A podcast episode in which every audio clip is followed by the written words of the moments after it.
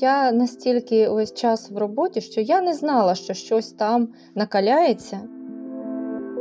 Росіян ви побачили в перший же день? Так, одразу зранку пішла техніка.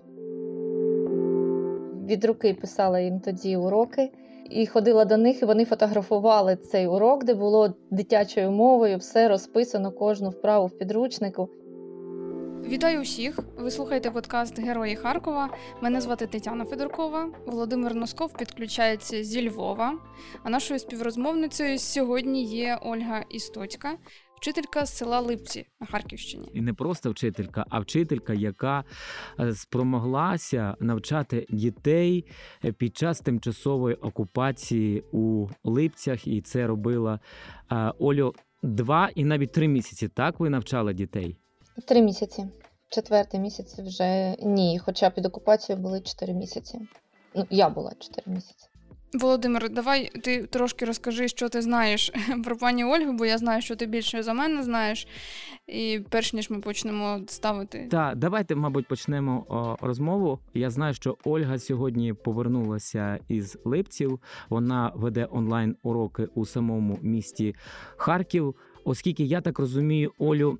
А в самих липцях з інтернетом ще є проблеми, да, і там ще не так зручно продовжувати свою роботу, так? Так, в Липцях е, вже є інтернет, але він е, не всюди і пробивається не завжди, і дуже важко з цим. Що ви бачите, коли приїжджаєте у Липці? Наскільки село зруйнувала тимчасова окупація росіяни?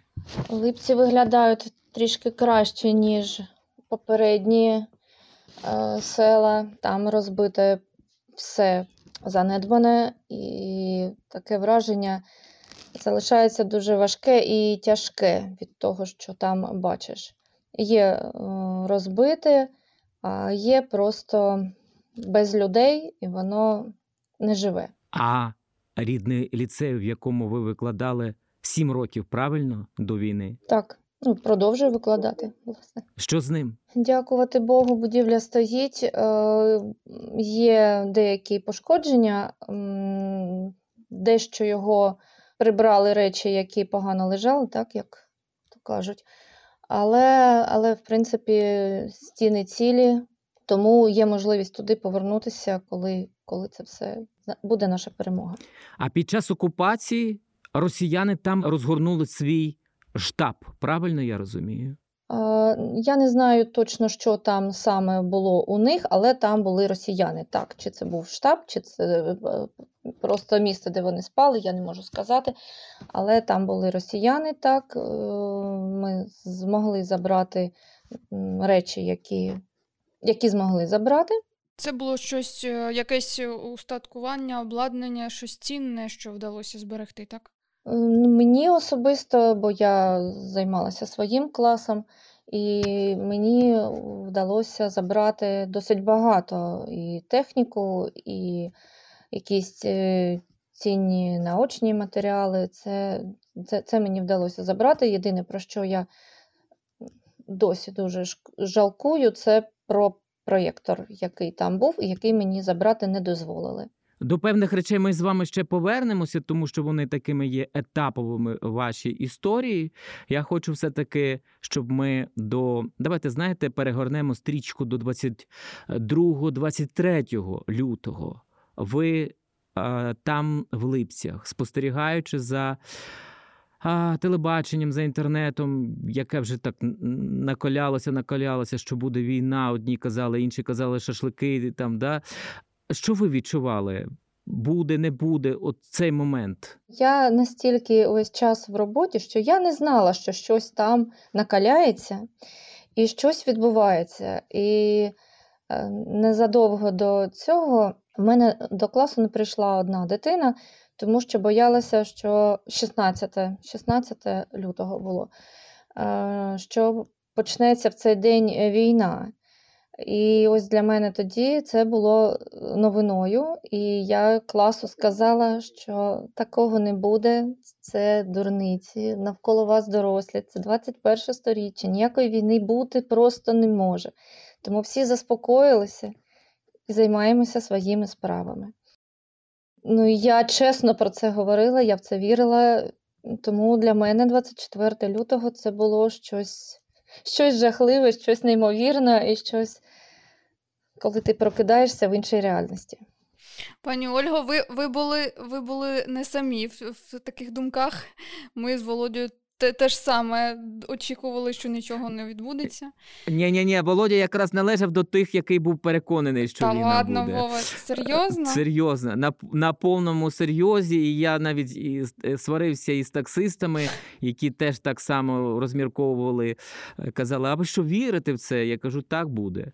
Я хотів про цю іншу реальність продовжити, пані е, Ольго. От розумієте, нам навіть в Харкові ще не так відчувалося, е, відчувався початок війни, як вам. Та? Я почув о 5.05 е, ці вибухи, але я вдалині почув. А що ви почули і що ви відчули ось о 5 годині 24 лютого? Так як і ви, ми почули вибухи, тільки ближче. Я сказала, стріляють. Чоловік сказав, збирай речі. Ну, і я навіть тоді сказала, що почекай, як збирай речі? Які речі? Спокійно. Це якесь щось непорозуміння, якесь такого просто не може бути. Зараз все з'ясується, зараз все буде нормально. І потім я дуже жалкувала, що ми так, що я не послухалася, і ми не виїхали одразу в ту ж секунду. Ну а потім всі люди завмерли. Ми довго в перший день ми взагалі просто сиділи. Всі, і сусіди наші, і ми. Ми просто сиділи і не рухалися. Росіян ви побачили в перший же день? Так, одразу зранку пішла техніка, і ну, і вони зайшли в село. І потім зник в той же день зник зв'язок, зник інтернет, е, зникло світло, зникло все. І з тих пір його не було, аж поки село не звільнили. І ось не так давно тільки почало з'являтися світло в селі. В цей час ви намагалися дітей захистити і навіть проводили уроки е, у власному домі. Так, спочатку, ну, спочатку ми якось е, в себе прийшли, а потім навчання то триває, і стало питання, що треба все-таки вчитися, а вчитися немає як, і зв'язку немає ніякого. Мабуть, початок березня було ще дуже холодно. Від руки писала їм тоді уроки. І ходила до них, і вони фотографували цей урок, де було дитячою мовою, все розписано, кожну вправу в підручнику, і що потрібно зробити. Але це було ну, важко і страшно, і не до всіх можна було дійти. І потім, е, потім так, потім я запросила їх вже до себе, Олю, а що це за класи були? Яким класом ви викладали? третій клас. Е, Це рішення було тільки ваше, особисто ваше, чи так само чинили і ваші колеги? Я не можу сказати, я про це не чула, бо зв'язку не було ну, зовсім ніякого. Але ж Липці це маленьке село, правильно? Ні, не маленьке. Ну я веду до того, що ви ж бачилися один з одним, якось Дуже мало, дуже мало. Люди не настільки е, часто не гуляли ж селом, так? Як ставилися до вас росіяни? Ем, Адже от уроки ем, українською вдома це мало викликати якийсь е, спротив щонайменше. Ну, можливо, б він і би і викликав, якби ми про це голосно кричали. Е, ну, з одного боку, це не було начебто таємницею, але, звичайно, не розголошувалося е, всюди. Тому не знаю, до мене не було ніяких питань. Я так гадаю, що про це просто е, ніхто чи не знав, чи не замислювався, чи просто було не до нас. Ну, я не можу відповісти на це питання. Я так розумію, що вони думали, що е, швидко все минеться, і з перших там тижнів вони ще вчителями і там шкільною освітою не займалися. Да? Тобто вони не одразу стали звертати увагу на вас. Тільки перші були так, і я гадаю, що їхня е, задача була в іншому. Ну, але я не знаю, я не можу. Тим не менше, е, ми знаємо історії з Липців, де, на жаль, сусіди здавали сусідів і приходили по атошників. В принципі, ризики для вас так само існували. Ризики були для всіх, е, причому незалежно від того, що ти робив як ти робив. Ну, давайте згадаємо історію. От якраз про один із предметів, культових таких для вас символічних предметів у вашому класі це висі- висів прапор із антарктичної станції. Так, та? так, це друга моя велика, велика втрата, окрім проєктора, за яким я дуже сумую. Пам'ятаю, так, ще був прапор, який я не знаю з яких причин, чому я його не забрала. Він просто висів на стіні, і, мабуть, я вирішила, що чи пізніше, чи ну я не знаю чому. Я до чого веду, що ви ж е, могли поплатитися життям, та ви прийшли за прапором і вас буквально послали е, звідти. Сказали, забудьте про нього. Про нього питала двічі, тому що могли, мабуть, могли, але я дуже хотіла назад прапор. Тому я приходила, питала, де мені знайти мій прапор. Так, мені говорили, що ну, почалося з того, що мені сказали люди, що мене шукали. І я до них підійшла, сказала, що ну ось я і чого ви мене шукали, що у вас на стіні висів прапор. Кажу, і ну, ми ж в Україні це нормально, що в мене висить український прапор. Ось він дуже схожий на прапор АТО. Кажу, але там написано, що це підписи членів експедиції з академіка Вернацького. І тоді можна мені його повернути. І вони сказали, що вони про це спитають і дізнаються. Ну і потім я намагалася все-таки його повернути. Так, і потім мені сказали, що ми б вам радили більше ним не цікавитися. Е, Це синьо-жовтий прапор, так? Так, звичайно, так. Олю, а як він потрапив до вас у клас? Оце взагалі, що це за історія така? Ми вже давненько е, спілкуємося з Антарктидою. Почалося з, зі спілкування з 25-ю експедицією.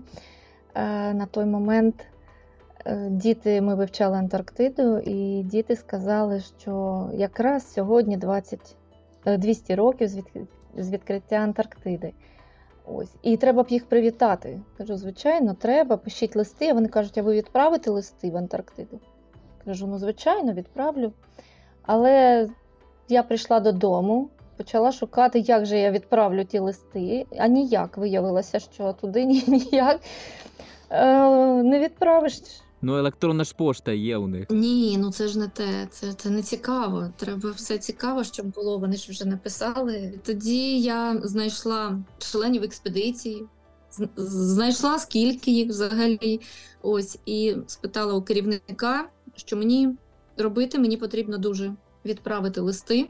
І виявилося, що один з е, полярників знаходиться у Харкові. Можна ним було передати листи. і Ми з ним зв'язалися. і Я його запросила до нас у клас. Це було перше відвідування. Після цього ми зустрічалися і в онлайн. Я знаю, що навіть зараз триває ваша дружба, і знову є якісь такі пінгвінчики на фоні.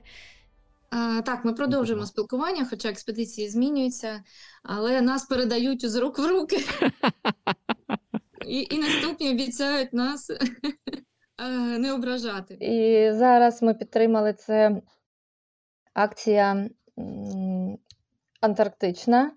Вони випускають листівку незламності, яку е, продають за гроші, і ці гроші йдуть на ЗСУ. Ось. І окрім цього, я познайомила Сергія Глотова, який зараз є біологом на станції з е, фондом волонтерським в Латвії. В них теж був спільний е, проєкт, де вони е, друкували теж листівки. Оля, вони не обіцяють вас взяти до себе в експедицію. Ні, я дуже хочу, але мені здається, їм не потрібні вчителі там. Ну, давайте ще одну одразу розкажемо неймовірну історію в межах, бо вона там тісно сплетена теж в вашій драматичній. Я маю на увазі про листа Єлизаветі II, королеві Великої Британії. Так, це та річ, яку я тепер е, з класу, я її забрала і е, вожу з собою з документами своїми. Так, у нас був лист від королеви. Ми знов таки з класом ем, було в них завдання написати, намалювати листівки про Україну, е, але так, щоб е, людям в інших країнах було так цікаво, що вони б захотіли приїхати до нас. Ось і знову вони запитали: так давайте ж, мабуть, ви ж відправите їх кому-небудь. І я знов їм пообіцяла це зробити. І перший, хто прийшов мені в голову, це була королева Єлизавета. І ми відправили їй наші листівки. Було дуже приємно. Ми настільки були раді, коли прийшла відповідь. Причому відповідь була, ну, крім того, що це е, спеціальні аркуші, на яких друкують відповідь, е, вона була надрукована саме. е, Там з різними печатями, з різними оцими, да, Так, так, і були слова. Тобто, це був не шаблон, а було написано про саме про наші листівки, що королева вам вдячна за те, що ви е, розповіли про свою країну. Ось у ваших листівках вона там бачить, як ви любите свою країну. Ну, тобто, Той лист ви писали е, ну, за мирного часу, правильно? Так, і так. відповідь надійшла. теж і відповідь надійшла за мирного часу. Теж Але цей лист ви берегли всю тимчасову окупацію, так? так. Тим паче, що більше цього повторити не можна. Добре, от дивіться, ви а, певний час е, з дітками е, ви їм передавали е, завдання, потім дітей меншало, меншало, меншало, бо батьки їх вивозили правильно, я розумію. Так, І ви стали певний час збиратися у вас вдома. так. Були обстріли. Як це відбувалося? От там же і обстріли, все та, та як це відбувалося? На той час, коли ми збиралися більшим колективом ще, якось таких обстрілів в наш бік е, ще не було. Тобто ми чули їх, але це було е, від нас. Тобто це стріляли по Харкову, я так розумію. Тобто ви були свідками обстрілів Харкова і інших е, населених пунктів. Від нас стріляли просто 24 на 7 постійно. Коли перший раз е, розлетівся будинок, ну, стало дуже страшно. І ось тоді тільки в нас почалися підвали. А як діти почувалися, коли на цих уроках? Як, як ви намагалися з ними працювати, щоб відволікти від е, тих подій, що вони ж розуміли, що відбувається? Так, вони ж не маленькі вже, це, це вже третій клас, вони вже дорослі. Ну, от ви їм говорили взагалі, от що таке війна? Ні, що таке війна, вони вже бачили. Е, Їм цього вже не потрібно було говорити. Вже життя навчила. Тому ми е, вчилися. Ми говорили про те, що все буде добре. Вона зараз швидесенько так закінчиться. Ми зараз швидесенько переможемо і все буде добре. А нам потрібно вчитися, не відволікатися. В нас є мова, є математика, і ми пропустили е, пару тижнів. Нам треба працювати та й все. Потім вже залишилося тільки дві дитини. Тоді ну, вони взагалі-то вони тримаються дуже е, добре, краще, ніж е, дорослі насправді. І мені з ними було легше. Моя родина була е, задоволена і підтримувала мене в тому, що ми ведемо уроки, тому що бо я в родині була слабким. Ланкою, да, Славкою? О, Олю, ну я знаю, що вам і родина допомагала, коли починалися от там обстріли, вдягали дітей одяг і спускали в підвал. Це так приблизно виглядало? Так, але в нас підвал у аж у сусідів, е, тому е, ми ходили туди. Вони не стільки допомагали, скільки ми всі просто ми всі спускалися туди. Ось е, так, ну ми тоді свої куртки на них одягали, але діти знов таки діти е, нормально. Ми відкривали віконечко для того, щоб це вже було тепло, і щоб чути, що відбувається за вікном краще. Мабуть, нам пора піти з вами прогулятися у погріб. І вони швиденько встали, одяглися і пішли, і все добре. Вони сидять там абсолютно спокійно. Як ставилися батьки до уроків е, з вами? Добре, добре. Ну, Ті дві дитини, які залишилися, вони це ж не було примусово і не було обов'язково. В кожного був вибір. І, по-перше, по-друге, е, всі дивилися на ситуацію, чи можуть вони прийти, чи не можуть прийти. І я пропонувала насправді і іншим класам, е, і іншим школам, ну тобто люди вже один одному передавали, але я кого зустрічала і кому могла передати, я говорила, що якщо немає вчителя свого, якщо виїхали і є бажання, то прошу. І долучалися з інших класів? Е, Одна була дівчинка, першокласниця, і все. І все. На той момент було дуже мало вже дітей, в принципі, і ті, які поблизу, ну зовсім зовсім мало, тому що Пані Ольго, я правильно розумію, що ви е, взагалі не отримували жодної зарплатні увесь цей час? так, е, ми отримали зарплату е, в листопаді. За ці місяці. Коли звільнили вже липці, тоді вже вам виплатила держава. Ну, потихеньку почали з е, листопада, почали далі нам. Давайте от зупинимося на останньому періоді, е, скажімо так, в окупації. Це коли ви вже займалися з однією, здається, дівчинкою, і в один день прийшов на двір військовий російський, і він про щось з вами говорив. Що це було за розмова? Він прийшов не один. Е, Розмова була, ну я так розумію, це було е, моральне, моральний тиск на нас. І він, мабуть, вдався, е, тому що це для мене було останньою краплею. І після цього ми все таки виїхали. Що його не влаштовувало, чого він прагнув? Ну, по-перше, вони хотіли забрати машину, врешті-решт вони її таки забрали. Чого він прагнув, я не знаю. Залякати, мабуть, нас. Е, Нам розповідали про те, що вони ненавидять українців, білорусів та поляків, що вони без задоволенням би нас би вбили, якби не правосуддя. І погрожували, що заберуть чоловіків.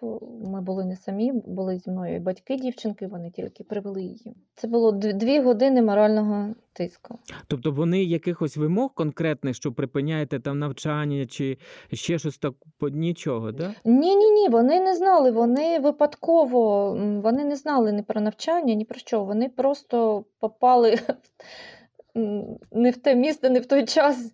Мабуть, вони не знали про навчання. А машину, ви кажете, забрали таки Так, і не повернули, і далі ви вирішили виїжджати. е, з дітьми так, чоловіків вже не випускали, і тому чоловік залишився, а я з дітьми так, ми виїхали. А ви як, який шлях обрали для евакуації? А в нас не було вибору е, в український бік ми не могли. Хоча ми дуже довго, довго, довго чекали, що тому що наші військові вже були недалеко, і ми вже чекали, що ось, ну ось завтра, ось завтра, і ду- дуже близько. І, але туди ніяк не дойдеш і не доїдеш. І єдиний зв'язок, який в нас був, це е, радіо, якраз єдині новини, і ми дуже, дуже цінували ці єдині новини, тому що це було ну, дійсно єдине, що ми могли почути. І ми їх слухали так, щоб це було непомітно, так, щоб ми ховали, коли були обшуки. І ну, це був єдиний зв'язок зі світом. І там ми шукали, що, де там наші, де там наші. А що це за обшуки, що вони шукали? Були, звичайно, обшуки були не один раз. Ну, зазвичай вони шукають зброю, там мисливців. Ну, я маю на увазі це по, по багатьох хатах, правда? Так, так. Що вам було відомо про долю своїх сусідів, ем, про тих же вчителів, е, чи виїжджали вони? Оцей момент, да. Е, Дуже багато людей виїжджали. Не всі виїхали, і вчителі не всі виїхали. Е, Але більшість виїхала. Ну, це все, що було відомо, тому що зв'язку майже не було. В принципі ж, липці так звільнили ж е, доволі не скоро ще. 11 вересня. Як повелися ваші колеги? Їх е, спонукали переходити на російську програму. Ті, ті, які залишилися, я про це не чула, а вони не встигли. Коли ми виїжджали, говорили про те, що все замовили, ось що вас би не треба було. Ну, я так гадаю, що це був жарт з їхнього боку, е, що вас би не варто було б випускати, бо хто ж буде вчити наших дітей, вчителі б краще б залишалися б. Ось е, ми вже замовили все для навчання. Я так гадаю, що в той час вони тільки там щось збиралися. Але разом з тим ми знаємо багато прикладів в інших територіях, громадах, е, де вчителі, вчителі пристали і стали працювати на росіян. Зараз там порушуються е, е, кримінальні справи стосовно цього за зраду, грубо кажучи, та справи. Ви розмірковували, чому? Чому от люди з вищою освітою, люди, які навчали дітей, так, а стали працювати із окупантами? Я не можу цього пояснити. Я гадаю, що це, мабуть, під якимось тиском. Я не знаю. А можливо, у кожного різні просто погляди е, на життя. Ва- ва- Важко сказати. На мій погляд, ну знов таки, це мій вибір, так, що краще відмовитися і не працювати взагалі. Для мене це недопустимо розповідати дітям одне і потім вчинити не так, як ти їм розповідав. Ну, грубо кажучи, та, що, Укра... е, що Україна це не Україна, а Ну, взагалі повинна бути в поступках якась чесність. Колись дуже давно ми говорили про те з дітьми, що таке справжня людина, найкраща людина. Перелічували якості, і одна дитина сказала: Ну так це ж як ви, так? І так було мені тоді соромно для себе, тому що я розумію вже як доросла людина, що я далеко не така, як це виглядає в дитячих очах. Але я пам'ятаю про цей випадок досі. І ну, це, це не можна. Не можна дітям розповідати одне і робити інше. підло. Так. У ваших професійних колах, можливо, так, або поміж собою, ви обговорюєте, що все-таки треба робити із вчителями-зрадниками? Їх можна повертати до навчального процесу чи в жодному разі?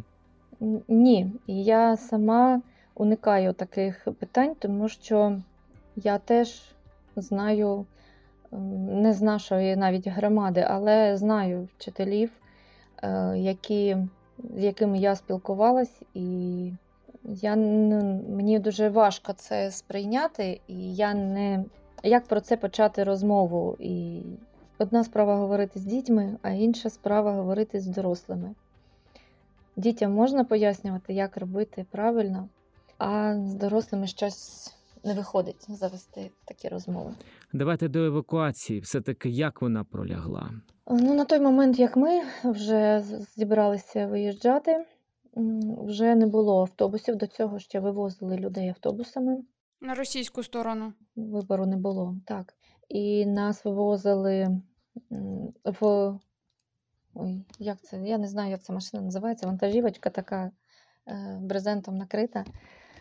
І ми виїхали з другого разу. Перший раз з останнього прикордонного села не було автобуса. Вивезла в цей фільтраційний табір. Там у нас перевірили і ноутбуки, і телефони, і допитали і мене, і дітей. А, Ну і відпустили. Ми зв'язувалися з волонтерами, забрали звідти, е, купили нам квитки е, далі до, до Латвії.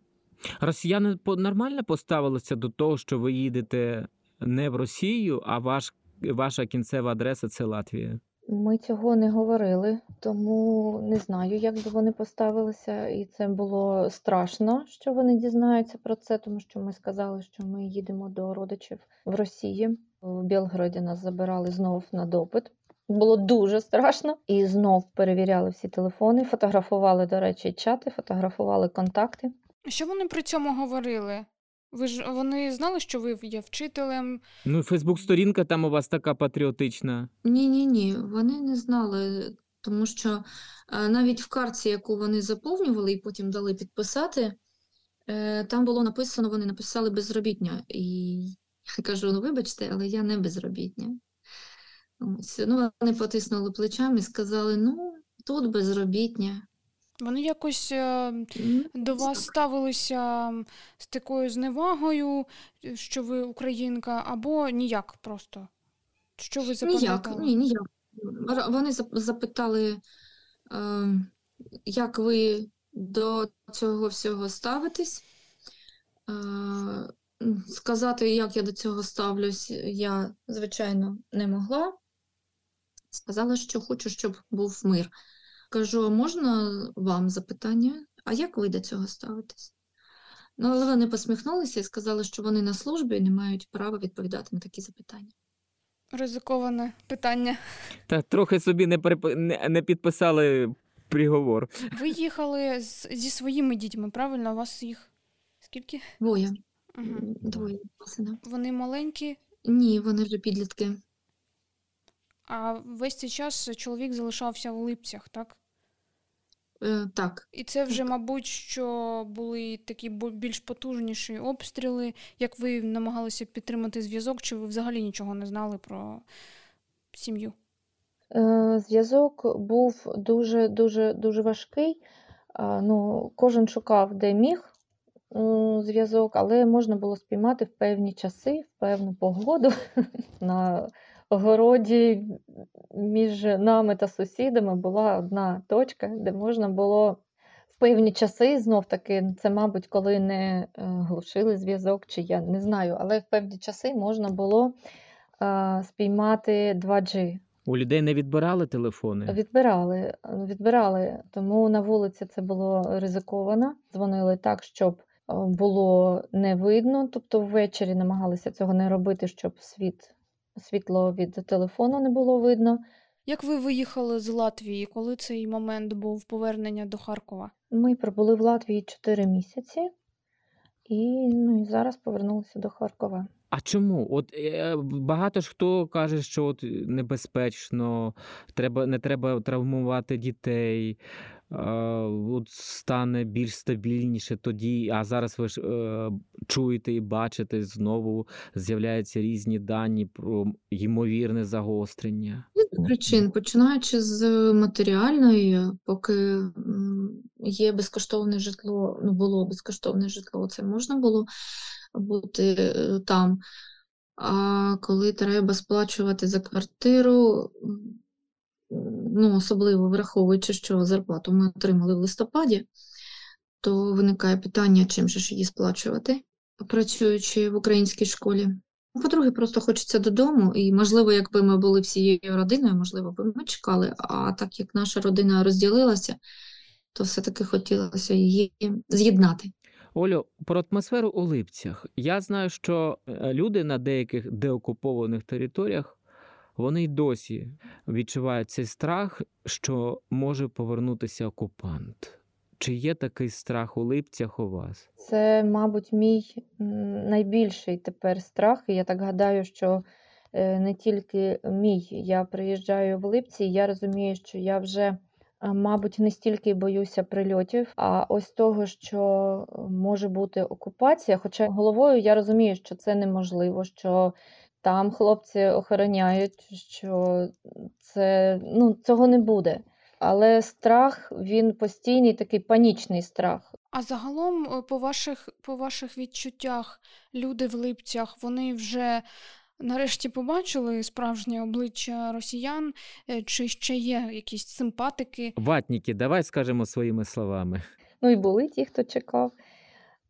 Ну, я не знаю, що вони зараз е, думають. Я гадаю, що вони не озвучують того, що вони думають зараз. Так як ми раніше не озвучували того, що думаємо ми, так тепер вони не озвучують того, що думають вони. І це найстрашніше, коли за спиною у тебе може опинитися в найнеочікуваніший момент ворог із умовним кінжалом. На жаль, є інформація про катівні у Липцях і не одну, і про загиблих, закатованих людей, і те, що частину людей перед е, звільненням, перед контрнаступом саме от якось нас насильно вивозили. Олю, я хочу на сам кінець поставити, можливо, трошки таке філософське запитання, але а, як змінила головну ціль викладача, вчителя шкільного, е, вчителя початкової школи Ольги Істоцької війна? От сьогодні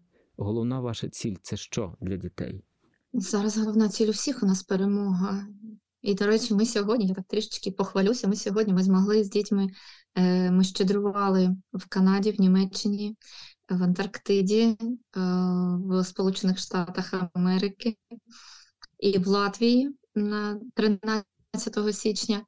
І ми змогли назбирати 28,5 тисяч і купили спальники бійцям під Бахмут. Сьогодні вони туди поїхали. Тому зараз, зараз у нас у всіх одна ціль це перемога, і, і діти, і дорослі всі були кожен на своєму фронті. Хочеться дізнатися про дітей, тих, е, кого ви навчали у своєму домі. Як вони зараз? Е, Вони так само виходять е, на зв'язок з вами. В яких країнах? Наш клас став в половину менше, і майже всі вони знаходяться в Європі, вони ще там. Зі мною в Харкові теж одна дитина, яка пережила всю окупацію, якраз та дитина, яка була, коли приходили військові. Тому навчання триває в ліцеї, все, все, все добре. А з дівчинкою цією вже побачилися? От, е, Так, звичайно, вони і до мене вже приходили, і взагалі вона тепер віддувається за всіх, тому що, ну, ось, наприклад, в кожен спальник, а ми купили 20 спальників, потрібно було вкласти дитячого листа, і вона за всіх пише по 20 листів. Як її звати? Її звати Маргарита Ріта е, Агніщева. Так, вона робить все, все за всіх. На Різдво ми теж е, збиралися класом, і ми хотіли, щоб на блокпостах у хлопців стояли ялиночки і торти. І вона теж е, зі мною, ну тобто вона зараз за весь клас їздить, збирає, пише.